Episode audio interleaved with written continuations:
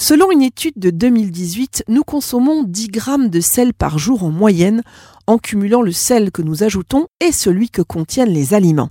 Alors qu'en réalité, nous ne devrions pas en consommer plus de 5 grammes par jour.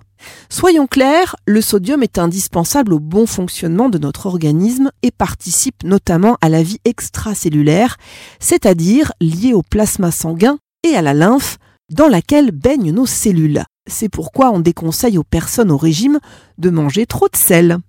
Depuis 2016, afin de nous aider à mieux contrôler notre consommation, la quantité de sel doit obligatoirement figurer sur toutes les étiquettes des produits emballés.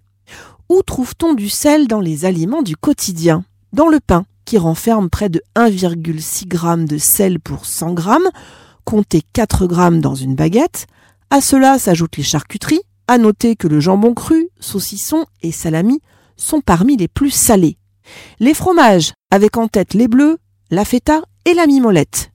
N'oublions pas évidemment le sel contenu dans les plats préparés, soupe en briques, la moutarde, les cornichons, les biscottes, les croutons et certaines eaux pétillantes. Plus surprenant, des gâteaux ou céréales du petit déjeuner peuvent contenir des traces non négligeables de sel. Le tout cumulé sur une journée et nous atteignons des pics. La principale idée reçue que nous avons sur le sel, que sans lui, les aliments n'auraient aucune saveur. Comme pour le sucre, tout est question de dosage, puis de remplacer le sel par des herbes, épices, du vinaigre, de l'ail, des oignons ou du nori. C'est une algue en feuilles ou en poudre qui se révèle un excellent substitut. Avez-vous déjà essayé de mettre un peu de poivre à la place du sel? Vous verrez, c'est surprenant mais savoureux.